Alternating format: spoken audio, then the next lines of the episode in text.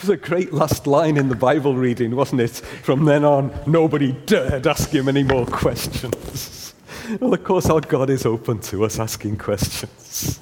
That's part of the nature of God. And this uh, sermon series that we're, we're starting today, which goes through till the Christmas period, is, is looking at the nature and the character of God. I said, I said to Graham the other week, Graham, remind me again, what is the title of the series? And he said, Oh, it's the names of God or something like that. So uh, today, uh, the thing should come on the screen for us here. We're, we're, looking at the Trinity. We're looking at the business of our God being uh, three in one. Uh, next week, uh, Sue will talk about God the Father. The following week, Graham about Jesus the Son, and then Arlene, uh, God the Holy Spirit. So I, I, need to say at the very start, I, I, can't be exhaustive in talking about the nature of God, three in one, in, in one talk. But I hope what I do today won't exhaust you, because we've just been hearing that we should love the Lord our God with our minds as well as with our soul and all of that sort of stuff.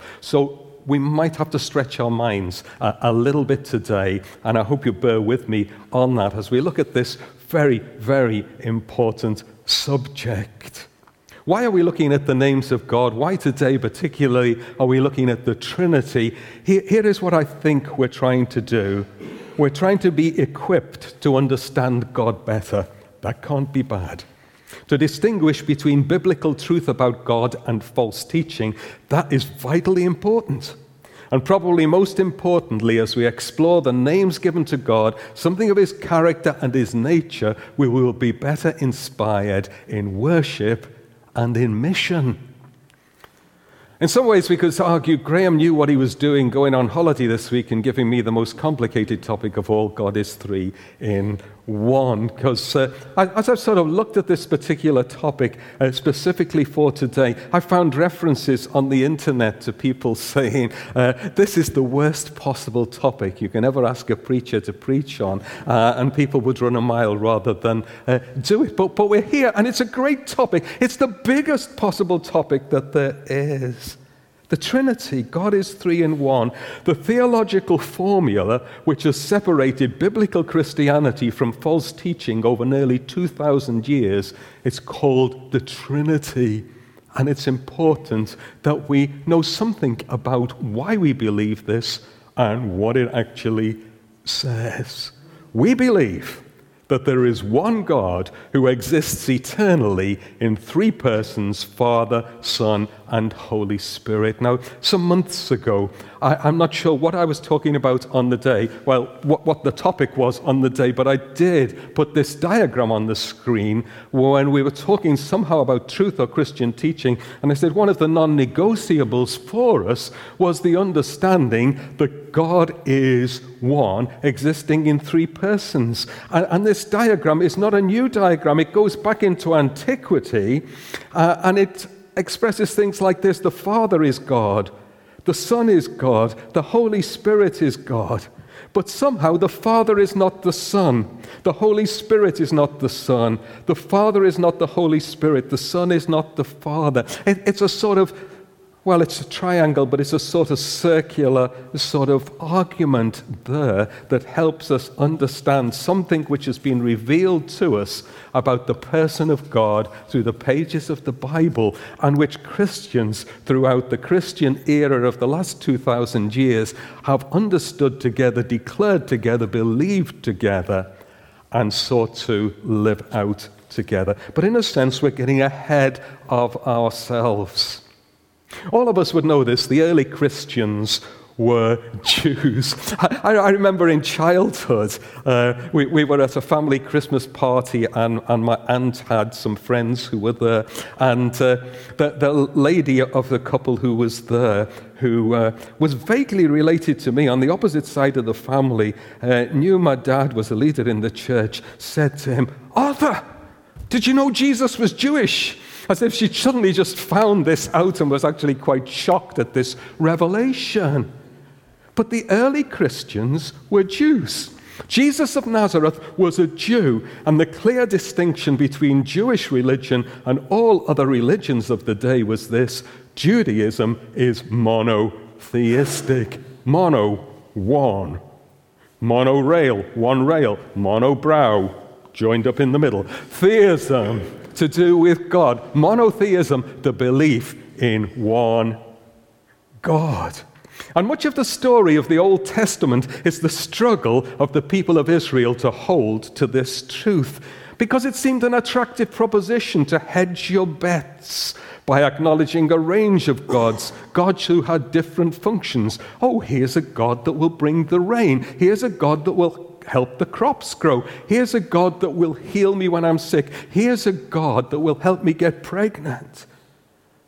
Seemed an attractive proposition, but over and over again, the God of Abraham, Isaac, and Jacob, the God who revealed himself to Moses in a burning bush, expresses his displeasure at what he sees as spiritual adultery. Pick and mix religion, much as many in the Western world would practice today, does not cut it with the Creator God because he will not share his glory with another.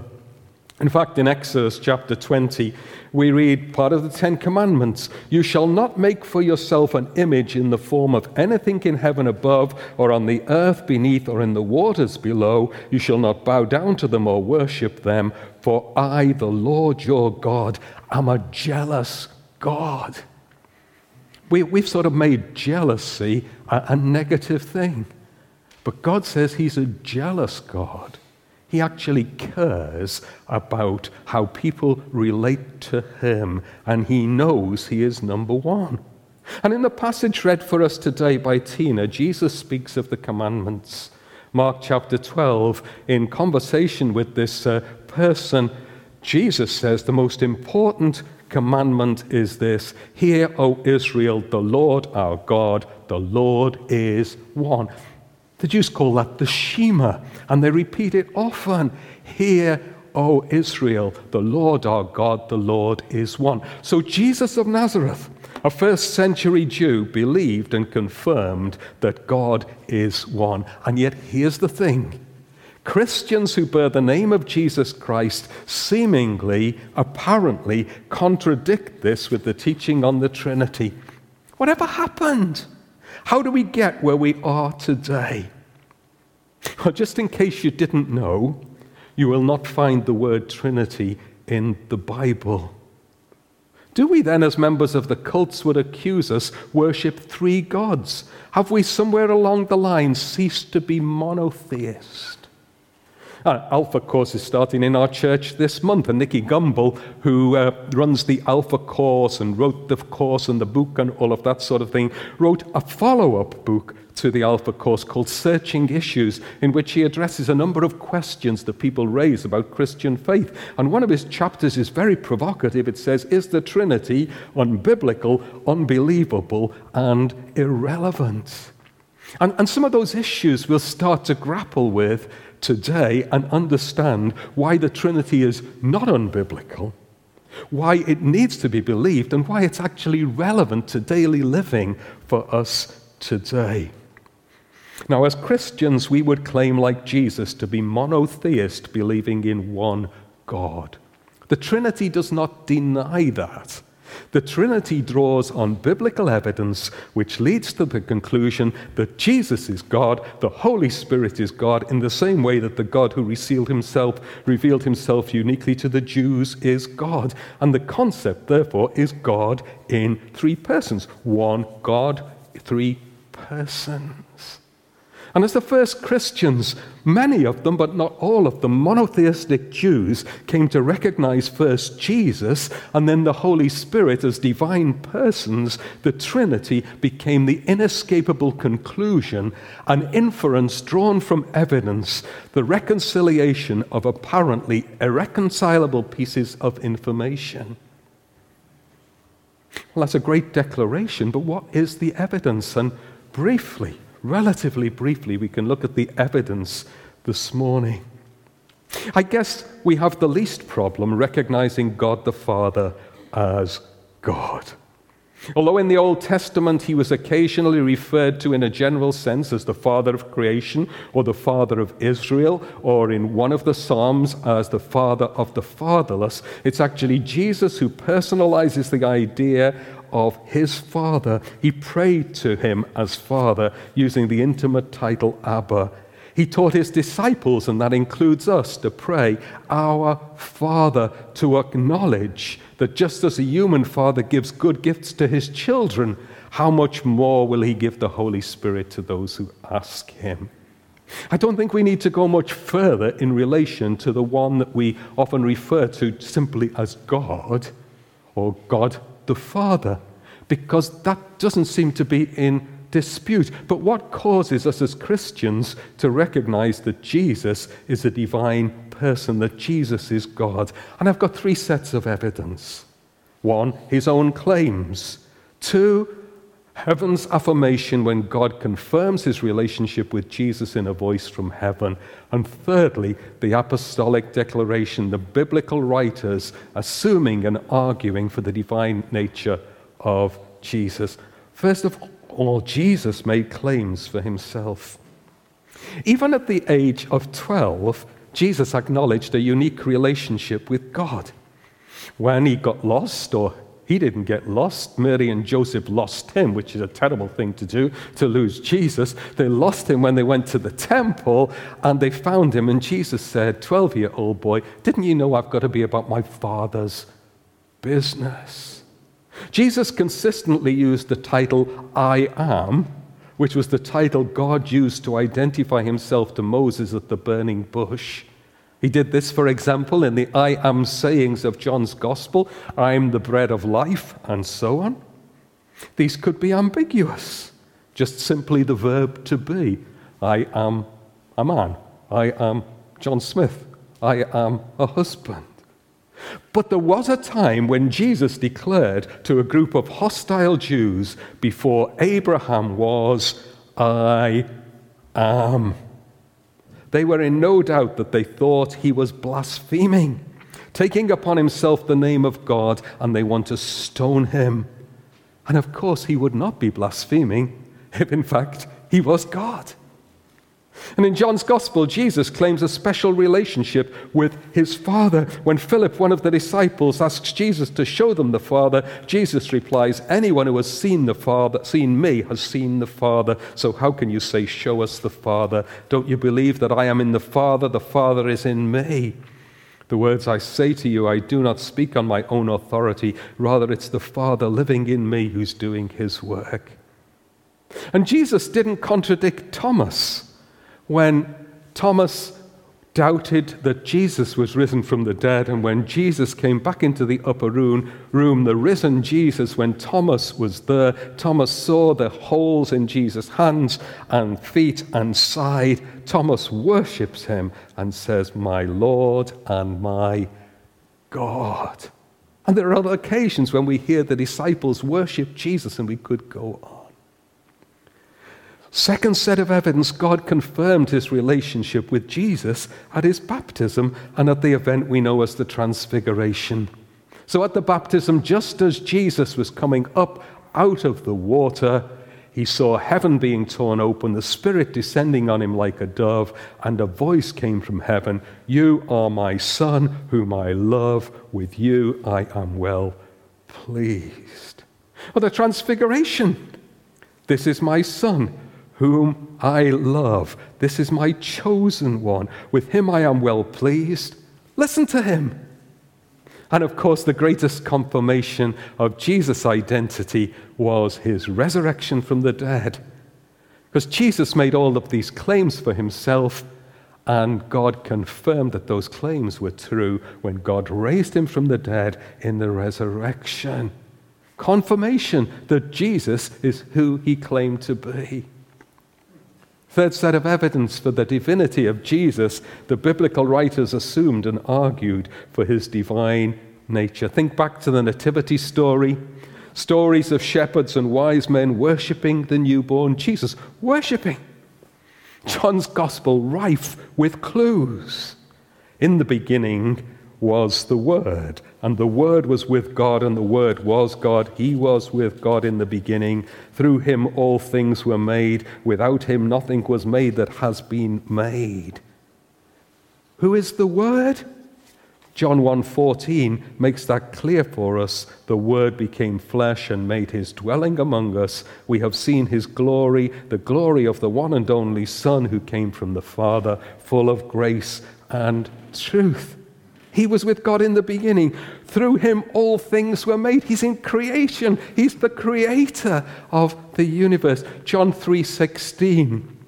Well-known verse. For God so loved the world that he gave his one and only Son, that whoever believes in him shall not perish, but have eternal life. This is great stuff.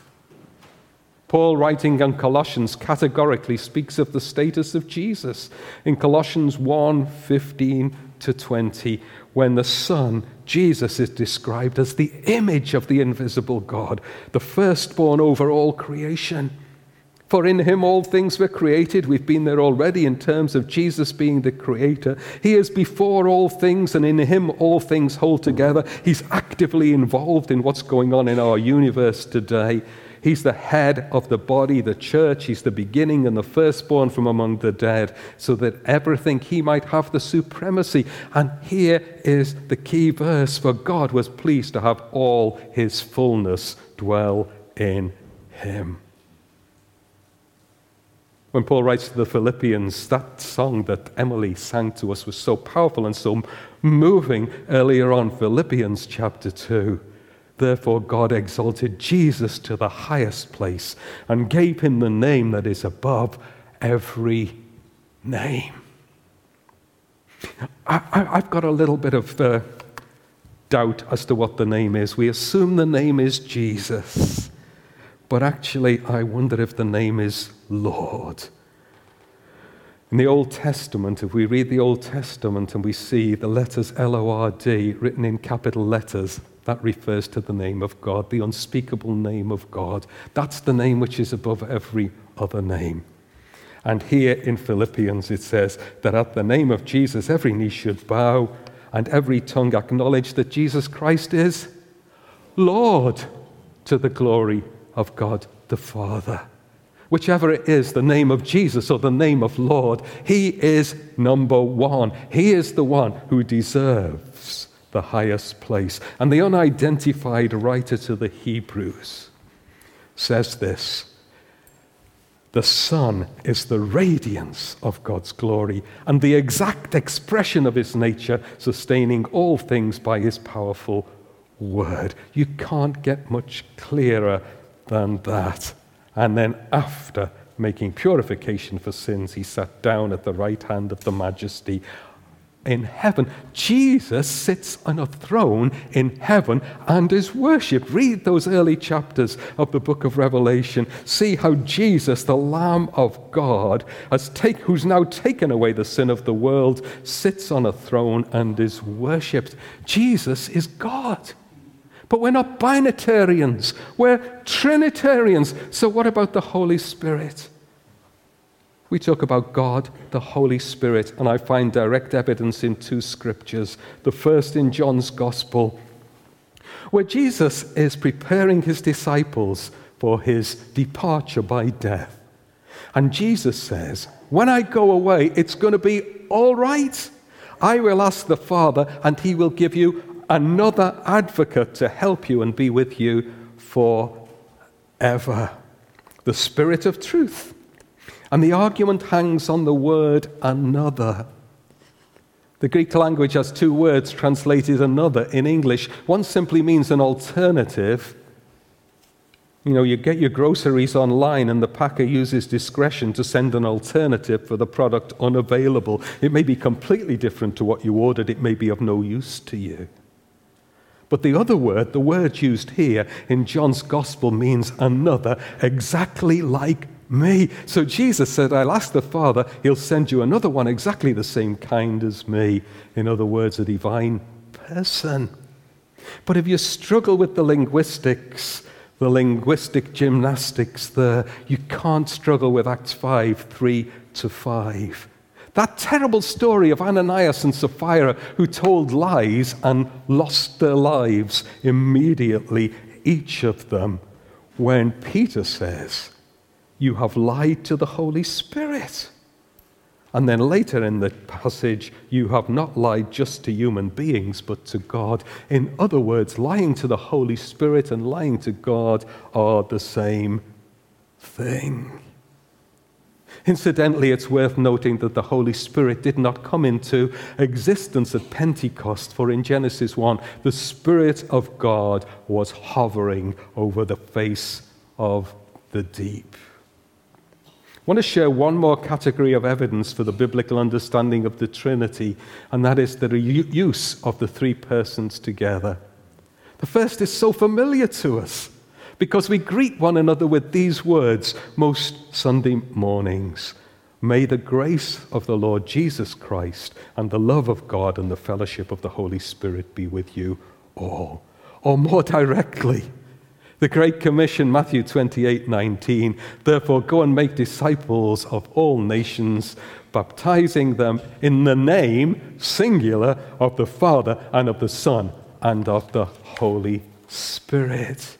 The name, singular, of the triune God, Father, Son, and Holy Spirit. And after 300 years of confusion and mistaken emphases, church leaders came together in 325 AD at the Council of Nicaea and affirmed the doctrine of the Trinity, and it's been the hallmark of authentic Christianity ever since. It distinguishes authentic Orthodox Christianity from non Trinitarian groups like the Jehovah's Witnesses, Mormons, Christadelphians, Unitarians, and others who reject the Trinity in defense of monotheism, but in the process deny the divinity of the Son and the Spirit, and some deny the personhood of the Spirit, regarding him as an it, an impersonal force like electricity. This is a great subject. It's a deep subject, it's an important subject, but sometimes we can be too quick to try and explain it with illustrations. Most famous illustration possibly was St. Patrick, who, when evangelizing in Ireland, is said to have picked up a shamrock leaf and used the three leaves of the shamrock leaf as an illustration of the Trinity. It is an inadequate analogy of the Trinity. The Trinity. Because those leaves don't have separate functions, the parts of the leaves. They don't have separate existence and identity. As a t- teenager, I remember a preacher likening the Trinity to three in one oil. That is just r- ridiculous. Other well worn illustrations over the years have been water, ice, and steam. There's somebody's done it. God is three in one. Water, H2O, exists as water, ice, and steam, three modes of H2O. But the Father, the Son, and the Holy Spirit are not just modes of the same person, as if God were some cosmic shapeshifter. Husband, Father, Son, three relationships. But the Trinity speaks of three persons. Many of us are familiar with The Shack, the book, and then more recently the movie. And The Shack makes a bold attempt to express the Trinity more so in the book than in the film. And it is worth reading the relevant section in the book, The Shack. But remember, The Shack is a work of fiction, it is not the Bible. So we struggle whenever we try to find illustrations to explain or illustrate the Trinity. But we move on to what is most important as we draw towards the close of this talk this morning. Nicky Gumbel, in Searching Issues, questioned the relevance of the Trinity. So, what is its relevance? Why does it matter? Firstly, it must matter because it's true. And truth, I believe, is important. But it speaks about prayer, it speaks about worship, and it speaks about relationships. Jesus said, When you pray, say, Our Father he also says, when you ask in His name, your prayer will be effective. Paul tells us that the Holy Spirit helps us form words in prayer even when we do not know what to say. So it could be expressed like this We pray to the Father in Jesus' name in the power of the Holy Spirit. Personally speaking, my default prayer language, if I stop and listen to myself, is to address my Heavenly Father and to conclude in Jesus' name. Does this mean it's wrong to address our prayers to Jesus? Not at all. But if we address our prayer to Jesus, it seems strange or a little awkward to conclude, in your name, because that's what we use when we're praying to God the Father. Can we address the Holy Spirit in prayer if we believe He's God? So why not? For years, I was in churches where at communion, uh, different deacons each week would one would say thank you for bread, and one would say thank you for wine. And I would be a rich man if I had five pounds for every time I had heard the deacon praying at communion and thanking God the Father for dying on the cross for him. I understand why people in the moment get caught up in that and do that.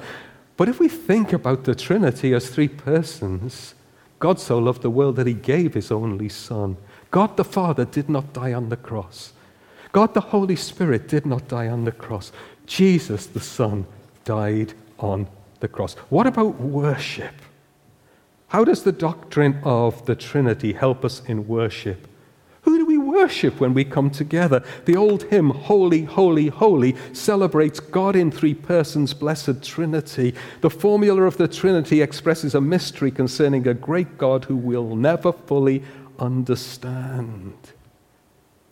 So, to worship the Trinity, Father, Son, and Holy Spirit, reminds us of His awesome majesty.